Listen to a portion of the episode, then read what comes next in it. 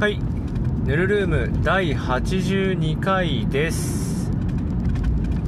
まあ今回はえー、なんだろうな。うーん、まあ、機材スポーツについてお話ししようかなと思います。先に言っときます。今回は割と僕のこの考え方に、まあ、考え方捉え方価値観についてね話すのでもちろんそうじゃないっていう人もいるだろうしあまあ確かにそうだなっていう人もいると思います。ね。でそれについてどうこう言うつもりはなくてまあ人それぞれね感じ方も変わるだろうしね。まあそれはあるというのを断った上でお話ししようと思います。で、まあ、機材スポーツとは言ったんだけどもまあとりあえずは自転車の話からします。えー、まあ自転車の世界でよくある話というか、えー、まあ中学生とか、まあ、高校生ぐらいの、まあ、ロードバイクに乗る人かな主に言えば。に乗ってる子でまあざっくり言えばフラッグシップに乗ってる子とか全然ざらにいるんですよ一番高いやつね全然あの3桁近いメーカーもまあ3桁超えるメーカーもいるしまあ実際フラッグシップって言ってもね60万ぐらいで買える自転車とかもあったらまあメーカーを選べばねあったりするんでまあ割と価格にだけ言えばすげえばらつくのはばらつくけど、まあ高いは高いです。で、それを、まあ、中学生とか高校生でいきなり乗る子とかいるわけですよ。うん。もちろん、その、まあ学生っていうくくりじゃなくても、あの、全然、いきなり、えー、一番高いやつ買う人って全然存在するんですよね。で、まあそんな、えー、自転車なんですけど、まあ、そうなってくるとね、必ず一定数は、それをね、良しとしない人っているんですよ。まあ、つまり、初心者がなんでそんな一番いい自転車乗ってんだみたいな。とか、あとは学生で、まあ、まあ、親の金で、そういうフラグシップに乗りやがってみたいなね。割と否定的な方向でそういうことを言う方がいます。で、まあ、これはもう僕のその価値観というか考え方の話なんで、もちろんそうじゃないという人もいるとは思うんですけど、まあ僕基本的にそれは別に、えー、その変える状況に、変える環境にいる人は別に買ったらいいと思います。うん、全然。むしろ買うべきです。ロードレースやるんだったら。まあ別にロードレースやらなくてもいいんだけどね。最終的には。はい。まあ、ロードレースやるって言って、えー、一番高いやつを買える環境にいて、まあ、親がいるとか、あ例えば、えー、おじさんがめちゃめちゃ金持ちで、いやもうスポーツやるんだったら買ったるぜ、みたいなそういう人がいるとか、別にどんな環境かは、まあ、どう設定してもいいんですけど、まあ、とにかく、買える環境にあると。で、ロードレースやりますって言ったら、あの、買わない理由がないです。あの、買わない意味がわからないです。ねでなんで意味がわからないかっていうとロードレースってまあ重量がここまでとか形が、えー、ある一定以上の規定、えー、ここまでですっていう形の規定まであったりするんですけどそれにさえ合致していればどんな自転車でもレースには出れるんですよ。まあ最悪うーん、アマゾンとかで買った、なんか、1キュッパみたいな、ロードバイクもどきても、頑張れば多分出れるんですよ。ルール上はおそらく問題ない場合があるかな。うん。問題はないはずです。あの、パーツがちゃんと取り付かないとかそういう、ね、根本的な話じゃなければ、一応は出れます。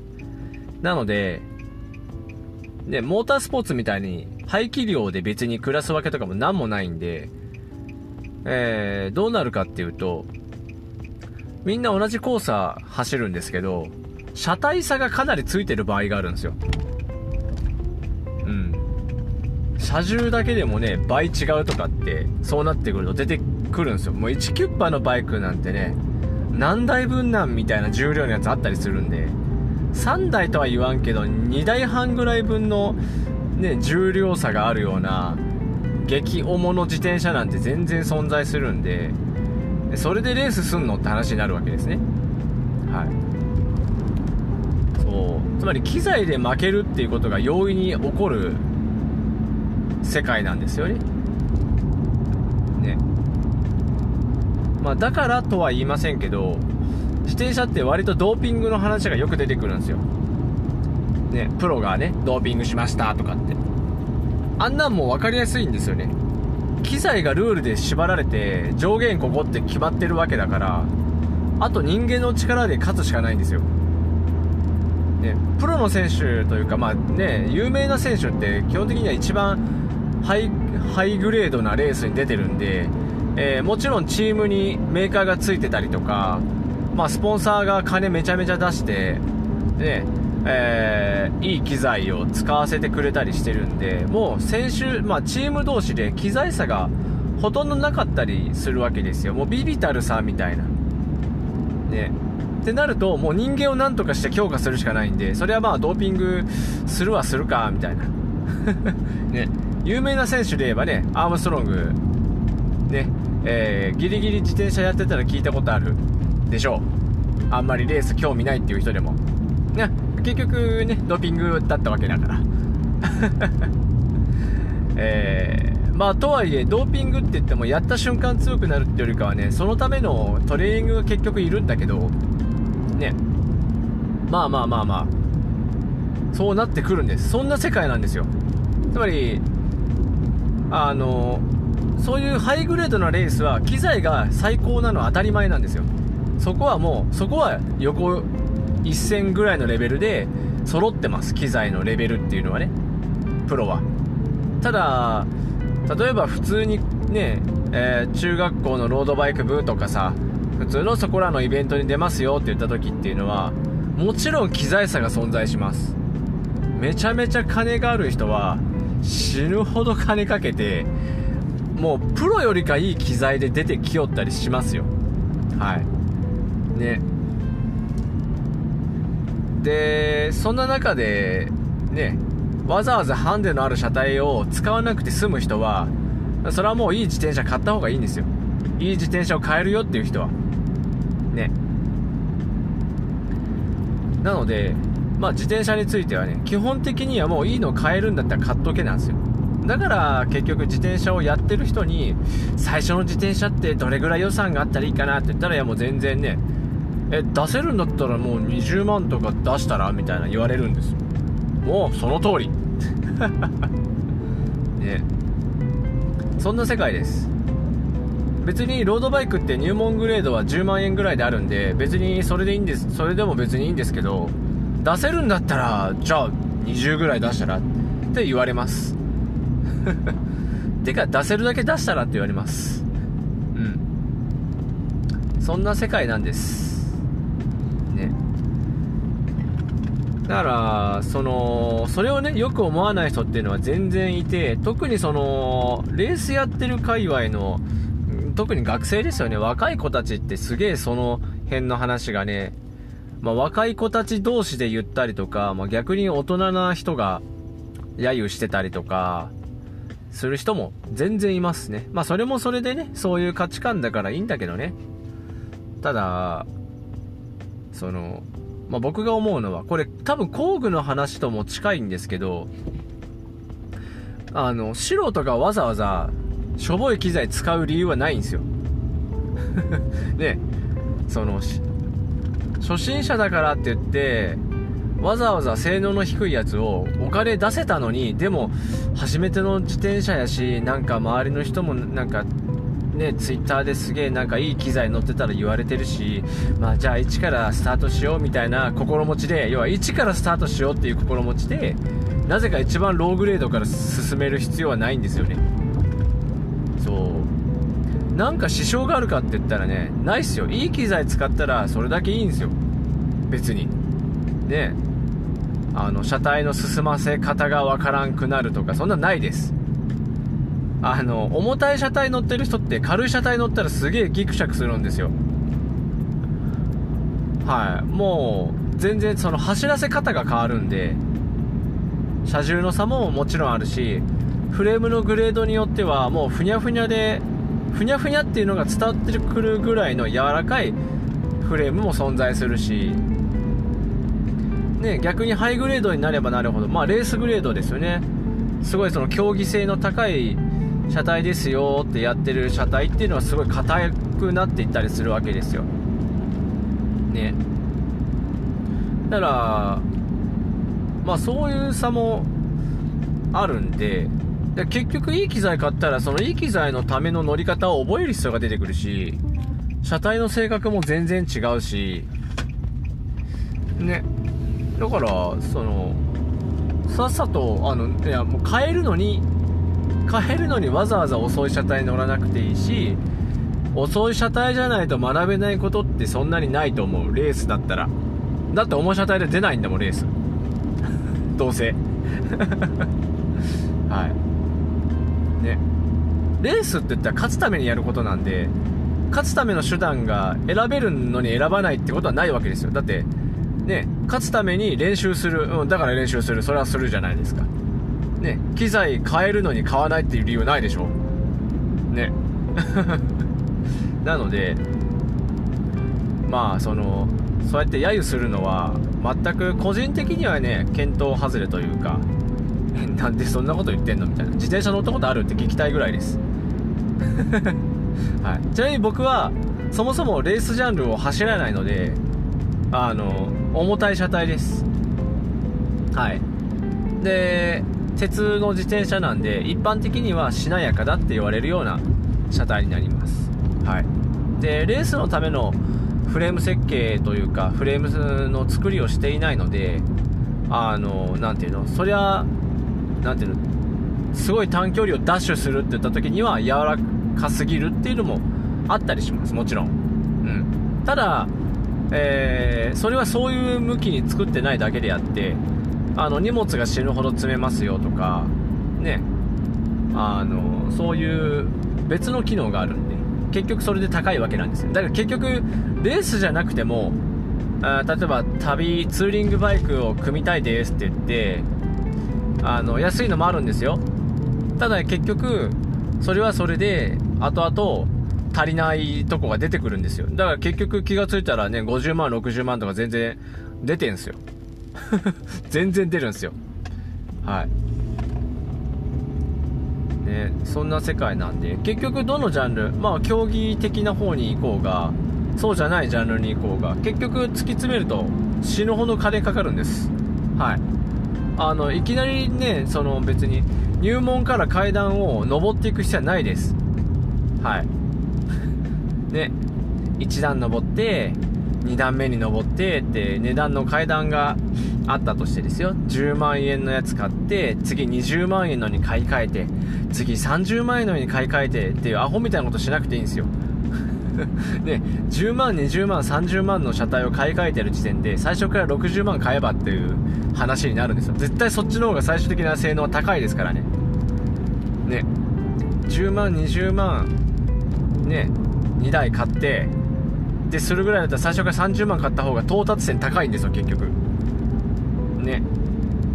でそれはどのジャンルでも同じようなことが言えるっていうのが自転車の話です。だから僕は全然出せるならいいやつ買えばって思うし出せないんだったらじゃあその中でどの性能を犠牲にしてどの性能を重視したいかっていうのをこうすごくお客さんと一緒に悩んでたりしてましたね。特にツーリングジャンルは大変ね。一つの方向を向いてないんでそれは。一つの方向に向いているように見えて積載量を取るのかいやえー、積載量少なめでいきたいと。最近そっちが流行ってるんでバイクパッキングっていうスタイルが流行ってるんでじゃあそっちスタイルにするにしてもあじゃあねマウントがこれ使ってとかってやるとやっぱ有名どこのそういうものは高かったりするからじゃあ安い互換品みたいなのがないかなって言って探したりとかねするわけですよ。はい。ね。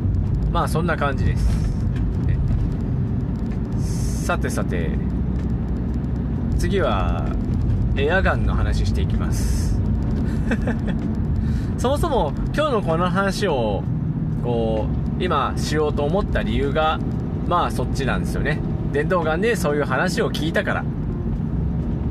まあ僕はそれを聞いた時にまあ同じ考えではなかったんでその時は何も発言しませんねしてないんですけど。ただやっぱりまあこれは僕のポッドキャストなんで僕の考えをちょっと言っとこうと思いましてえー、話すんですけど。電動ガンって、まあ、電動ガンというかまあそのこのジャンルねエアソフトガンっていう、まあ、でかいジャンルを考えた時にうん例えばプレイの技術の上下まあ例えば相手をキルするっていう部分の技術でいきますかの上下でこの機材使っていいとかまだそんなにうまくないのにこの機材なんて買うなとか 全然ないですよね。別に。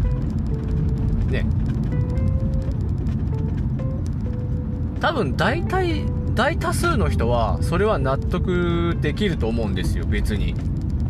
ね。ハンドガンもさ安いやつからねいやもう死ぬほど高いみたいな。なんだったらこれをサバゲーで使うなんてみたいな。もう本当に凝りに凝ったね普通に売ってある状態でもそんだけこだわり抜いたような、えー、ハンドガンもあるし。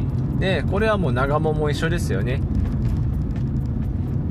でまあね電動ガンっていうジャンルでいいんだよな。電動ガンのジャンルで言えばさもう高いやつって言えばトレポンとかあとダスって言われるやつだよね。あの辺が出てくるじゃないですか。ねある種到達点と言いますかね。まあ到達点というかまあ何ていうかな。一つの製品ですよね。単純に。まあただそれがすごい高いっていう話なんですけど初心者でいきなりそれを買うことをこう良しとしないみたいなことがまあその時聞こえてきたわけですよ。僕の耳に。いきなり買うのってどうなんですかねみたいな。僕あのどうなんですかねとすら思わないですから。全く。その何ていうの？銃の作法を覚えてないのにそういうのを買っていいんですかねみたいなニュアンスを僕は感じました。であの別にじゃあ日本人誰も使うなって話になるじゃないですか。だって本当の戦争で人に向けて撃つことなんてほぼないでしょ。ね実際のね自衛隊員さんの方でもそこまでのことになることはまあそのねその海外にねえー、派遣されてみたいなことがねあったりとかしたとしてもさらにねその先ですよね。実際に敵と交戦するというか打ち合いになるまでやらないとね実際にそのね実践したっていうのとはまた変わってくるじゃないですか。そこまでいかないとさ。そのそんな国に住んでて僕たちが。幸いにもですよ。幸いにもね ね僕ら今の世代はそういう戦争を経験してない世代ですからね。で別にね国境を接するような国があるわけではなくて海があるわけですからね。で自衛隊員さんもさ領空侵犯とかあったらもうとりあえず行くわけですよね。変なことしてねえかっつってね行くわけじゃないですか。海もそうだし空もそうだしね。でも打ち合うことはやっぱもう稀というかないじゃないですか。もうそれもだって始まっちゃうじゃんもうね。いろいろ。ね。幸いにもそういう状態の国にいてで自衛隊の方々がほん、ね、本当に、ね、有事になんないようにって言って立ち回っていただいてるわけじゃないですか。ね。まあ、もちろんその政治側の力ね外交の力とかもあるとは思うんですよ。ね。でそんな状態の国にいる人がなんだっけ。えー、銃の使い方もちゃんとしてない。はい。人がトレポン買うのってどうですか。いやどうも思わないっていう。全く思わないですよ。えじゃあ海外行って実践やってきてよ。ね。そこまで行ったらおおすげえっつって。そこまでやってトレポンをね使わないとダメだって主張できるすごい。そこまでのやるんだったらいやその意見も全然聞ける。ああそうなんすねって言ってそんな経験があってそういうこと言ってるんですね。まあでもそれおもちゃですけどねって だからこの話ってどこに行ってもそれおもちゃやでって話で終わりなんですよ。実銃じゃないじゃん。ね実銃はさちゃんとトレーニングしてやってって個人的には思いますよ。別にその何ていうの？ねあなんか銃を持ってて OK みたいな国みたいなね 感じじゃん。ねその感じで買うのはどうかとは思いますけどね。別にその名前書けや買えるみたいな感じの国にいたとしてもいやトレーニングしてって思うけどさすがに実銃はねワンミスで死にますからね。ね。だからトレーニングはしてよとは思うけど。でも僕たち日本人が遊びで使うこのエアソフトガンっていうジャンルどこまで行ってもおもちゃですから。そこに作法もクソもないんですよ最終的には。ただ一応命を取ることはまあとね低い確率ですよね。でそれにびっくりしてすってんころりん転げて頭打って死にましたぐらいでしょ。ね。まあとはいえね危ないですからね。失明したり歯が折れたりね。まあ、血が出たりするおもちゃではあるんでもちろんねそこについては注意すべきではありますけどそれは別にトレポンだからとか関係ないですよ。別に10金のエアガンでも一緒ですよね。作法はちゃんとしないといけない。ね銃口を人にまあね向けていい場面と向けちゃダメな場面あるしね。メーカー的には絶対に人に向けるな動物に向けるなですからね。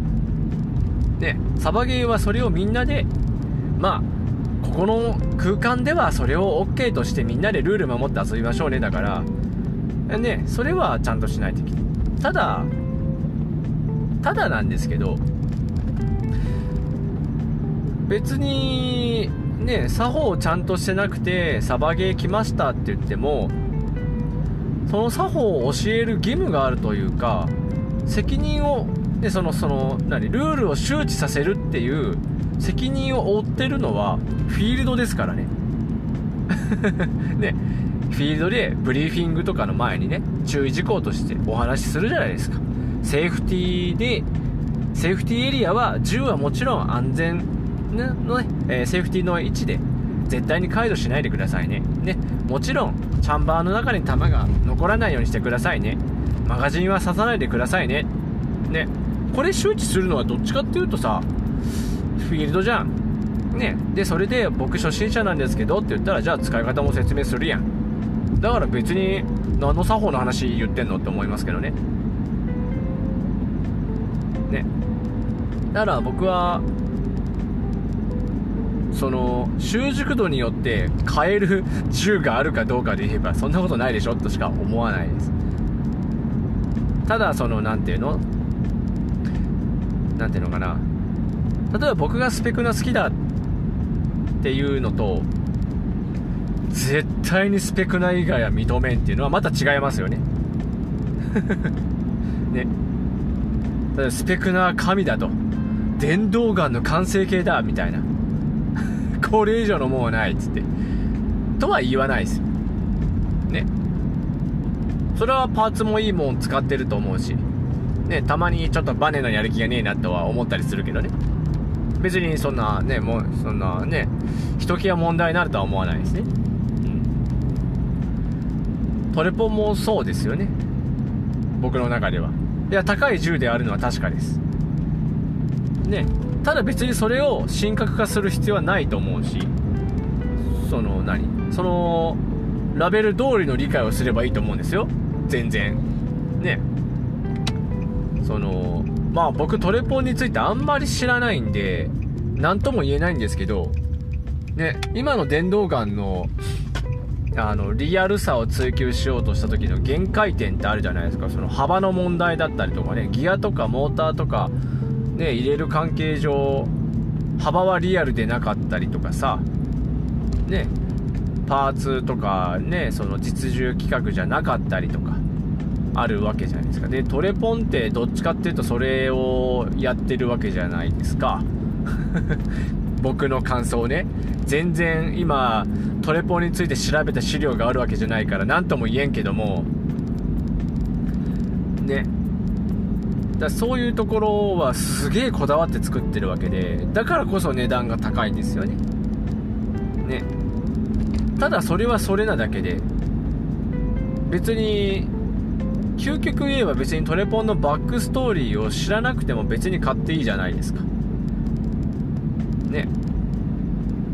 じゃあねトレポンというかその何ていうのその習熟度だったりとかいやー初めての銃買うんですみたいなね。人がさトレポン買うのを良しとしないっていう人。で、ね、そういう背景を知らないからそういうのを買うのは良くないと思ってるんだったらじゃあ自分の銃を持ってる銃1から10まで説明してよって思います。まあ一部できる人はいるだろうけどね。じゃあ製造工場のね、えー、話するみたいな話になるわけじゃないですか。ねどうやって銃が生まれたかは説明できたとしてじゃあその製造方法についてじゃあどこまで語れますかと。ねじゃあこのねスライドの寸法の許容の交差は何ミリかって答えれる人いんのっていう。ね。でどこまで知り尽くしたらじゃあ買えんのっていう。ねトレポンも一緒じゃん。ね。全然銃のこと知らんのにトレンポン買ってからっていう人はさじゃあ自分の銃についてじゃあどこまで説明できるのっていう。じゃあどこまで説明できたら買っていいっていうのっていう。え？とてもこれは僕はいらんことを言ってる気がするけどねずっと。ただでも何が言いたいかっていうとこれ最終的な話をするんですけどあの人のことをとやかく言う資格は誰にもないんですよ。ね。結局。ね。例えばそういう装備系に力入れてる人ね。いると思いますけどそれはスタイルとしてかっこいいと思うし全然いいでしょ？ね。それを見ていやあの装備はこれがこうでダメだよねみたいな言う人ってまあいるじゃないですか。ツイッター上でもいいしまあリアルで言う人はよっぽどやべえやつだけどね。ただああここ直進か。うんまあまあまあ。ただそのね人が持ってる銃についてあれやこれや言ってみたり。いやただそれがね笑えるならいいんですよ全然まだ。なんかマイナスなことを言うとしてもそれを真剣に言ってなさを出してほしいんですよ本人が真剣に思ってたとしてもねそれだって、もう、もうね、言葉の戦争するしかないでしょ、それ言われたら。ただ、その、なんていうの、なんでそうならないか。ね、そういうことを発言してる人と言われた人が戦争になってない理由は、言われた人が我慢してるだけだからなんですよ。いや、これは言い返さんとこって言って。ね。あ、ごめんなさいね。すいませんね。僕の装備でそんなに宣伝されてなくてごめんなさい。つってすいません。つって、ははって。ね。もうそれは もうそれはねっていうねそうだからまあ僕はこうやってね今ここで発言してますけどこれは僕がね価値観として持ってるだけの話ですただあのそれをどこで発言するかっていうのは非常に重要だと思いますこのね、ラジオというか、ポッドキャストは、基本的に僕が自由に喋ってます。ね。そう。で、聞きたい人は、聞けばいいしそう。ちなみに今回なんで最初に自転車の話したかっていうとそこでふるいにかけたいだけです。そ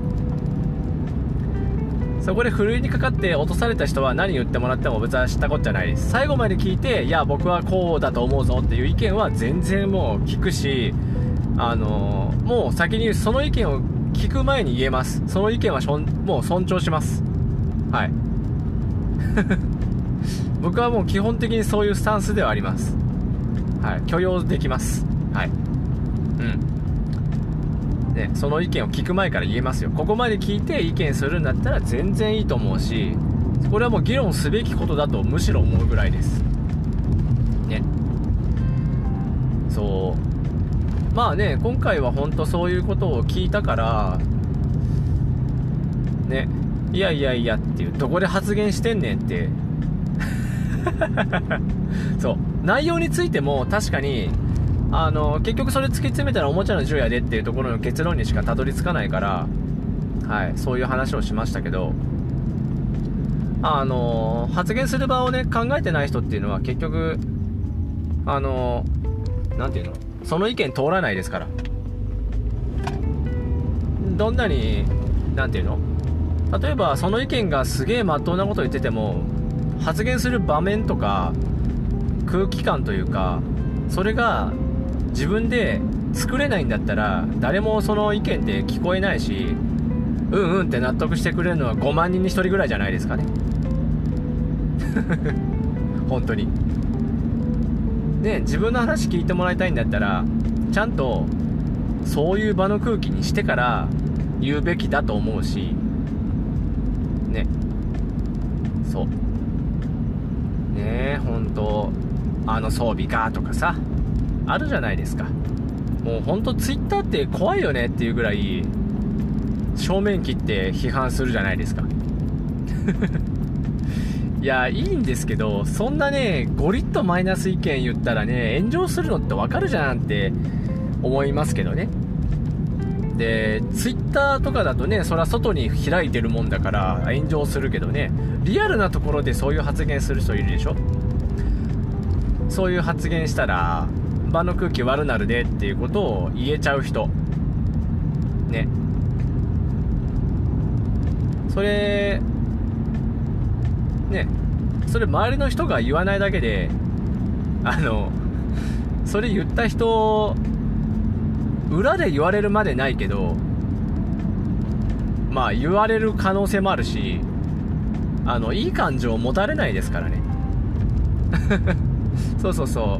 あの人のプレイスタイルはこれが悪いんだあれが悪いんだとか。ね。あのー、なんだ？ねずっとそういうことを言ってる人っているじゃないですかたまに。あのー、まあ僕は今ねあの、なて言うのかな、チームの一員でもあるから、あんまりそういうのを直接的に、あその場で言ったりはしないですよ。ね。あと自分たちもそうならないように気をつけるべきだと思ってるんで、ね、発言については気をつけないといけないよねって思うんですよ。はい。ね。ただ、言わざるを得ないような状態にさせないでねって僕は常に思ってます 常にです基本的に僕は何言われてもははっていう感じです。ヘラヘラしてます。ねヘラヘラしてる人がみんな心の中からヘラヘラしてると思ってる人っていうのは想像力が足りてないです。はい。ね。ね。ちゃんと周りに気使ってそういう発言をした方がいいと思います。特に人の何かを指摘するんだったら特に気をつけないといけないと思います。僕は何て言うのかな。それを面と向かって指摘するのは死ぬほど嫌なんで死ぬほど嫌なんであのだから基本的にはそういうことは言わないです。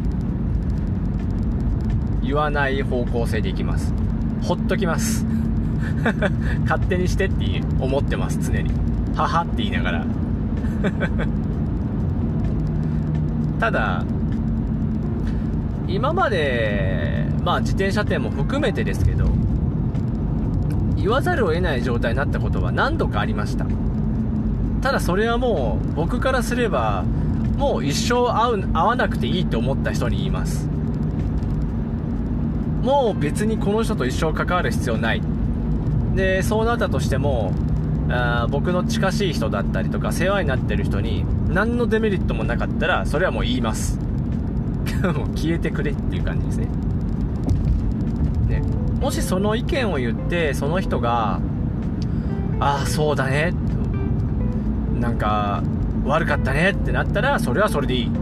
あよかったね。その人まだ人の意見を聞ける心があったのかって僕はもう、ね、そこでリスペクトをすると思う。ね。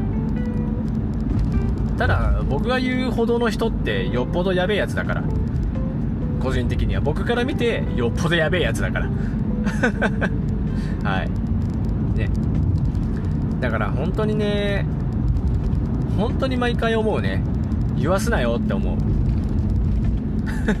僕がヘラヘラしてるうちにもう退散してくれよって毎回思うし。うん。ね。もう本当頼むぞと思います。ね。ちなみにこれは Twitter で拡散とかしないんで 気づく人だけ気づいてくれたらいいと思います。あんまり Twitter で言うことじゃないしねこれは。さすがに。なんかちょっとプチ炎上しそうだからね。あんまり言わないけどね。まあで今回の話の要点としてはあのー、まあスタートラインとしては人の機材に口出しすんなよっていう話 はいその人の熟練度だったりとか全く関係ないしその銃についての理解度も全く関係ないです銃を買うっていう行為は金があれば誰でもやっていいです。はい。まあ、金がなくても、ローンとか組めるんだったら、ローン組んで買えばいいです。ね。ただその銃が手にしっくりくる。パッと見かっこいい。値段がいい。それで買えばいいと思います。別に。そう、値段が高いっていうのことすら、買う理由にしていいと思います。個人的には。ね。もうダイヤなんてそうでしょ？ただの石じゃん。ね。価値があるってみんなが思うから価値があるんですよで実際値段が高いんですよでその値段っていうところだけを見て買ってもいいんですよ別に はいまずはそこ。そしてもう一つ。そういう意見をあ人がいるところつまり自分以外の人に言うんだったらちゃんと場を作ってちゃんと冗談にして言ってねっていう。で自分がそういうつもりで言ったとして冗談で言ってますよって思ってるんだとしても周りの反応をちゃんと見てと。あのー、場が引いてるの分かったらもうその話やめてねって。いうね。僕は基本的にあのー、一応付き合いますよ。話については。別にね。あのー、僕知らないことが多いから。うん。その、まあ、そういうねあその人の観点からしてここがダメあれがダメっていうのもまあそれすら勉強になりますから。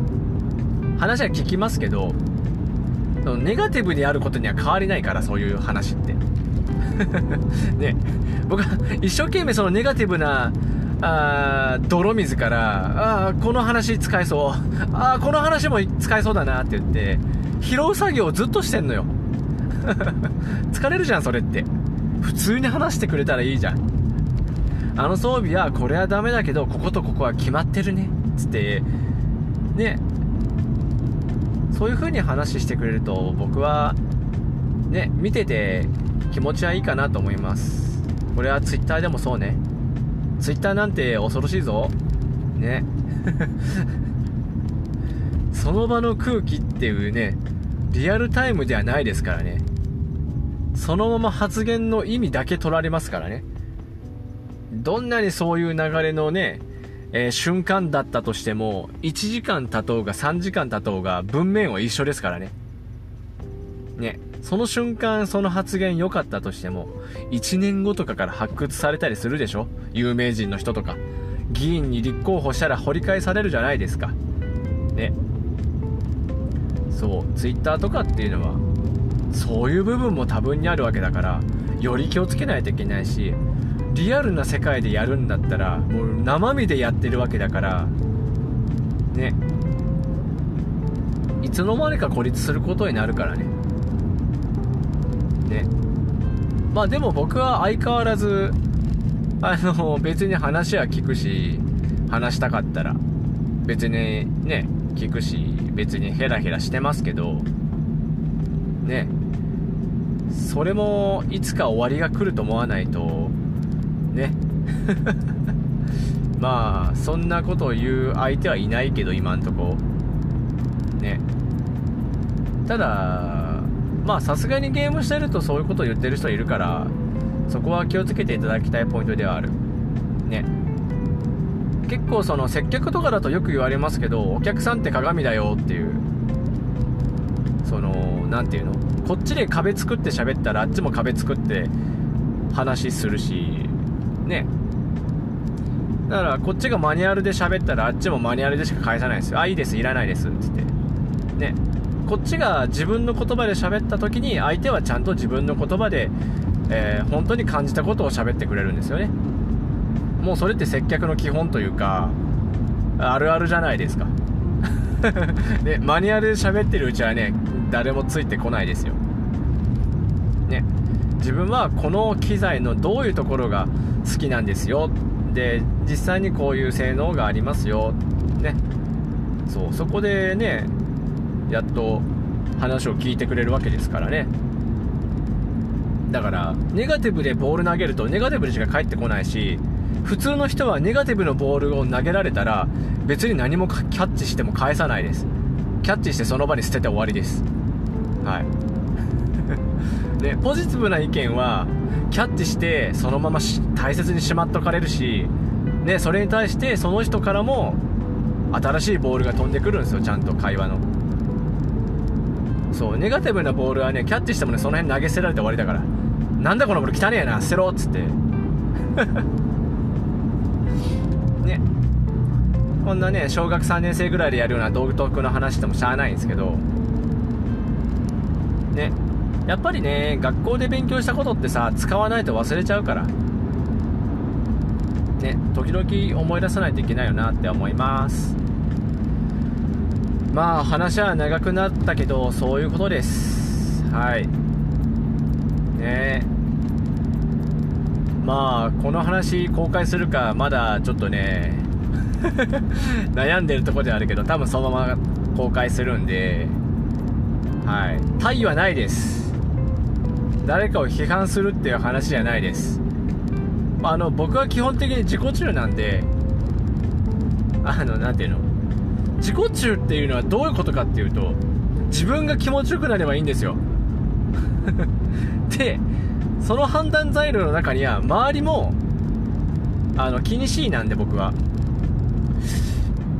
あの常に気にしいなんでああこの人今なんか嫌な感じになってないかなって常に考えてるというか常に気にしてるというかあるんでそう僕が気持ちよくなるためには周りも過不足なく平和であってくれないと困るんですよ。ね。その僕がいないところで起こってる残念なことは別にそのまま別にいいんですよ。僕が見えてないから。僕が見えるところでやるのはダメです。はい。僕の目の前で誰かが気分悪くなるようなことを言うのはやめてほしいし。でも僕がいないところでそれやる分には別に知ったこっちゃねえです。僕に関係ないから。はい。そう。同じ空間にいるだけでもみんな関係するんでその空間の中で何かそういうことをするのはやめてね。っていうタイプの自己中です僕は。はい。全く構わんよと。そういうスタンスの人がいるのはわかるしそれは認めるけどあの僕はそういう考えではないので僕の周りでやるのはやめてくれと思います、はい、別にやってもいいけど っていうね感じです。ね。まあそんな感じでございました。はい45分になりましたので、えー、この辺でお話切りたいと思います。あの別にあの 僕別にめちゃめちゃそういうの怒ってるわけじゃないですからね。あの あね別にあのあと僕許容量だいぶ広いんで大丈夫ですよ。はい。社会人になってからあの本当にあの言わすなよって言った人は数人しかいないです。23人です。ね10年近くやって23人なんでだいぶ少ない方ですから大丈夫です。安心してください。ある程度までは話聞くし。はい。ねそんな感じでした。えー、それでは本当に今回はねここまで聞いてくださってありがとうございました。ここまで聞いてくださったらもうご自分の考えをいつでもダイレクトメッセージでもいいんでいつでもね送ってください。はい。えー、それでは、はい、ありがとうございました。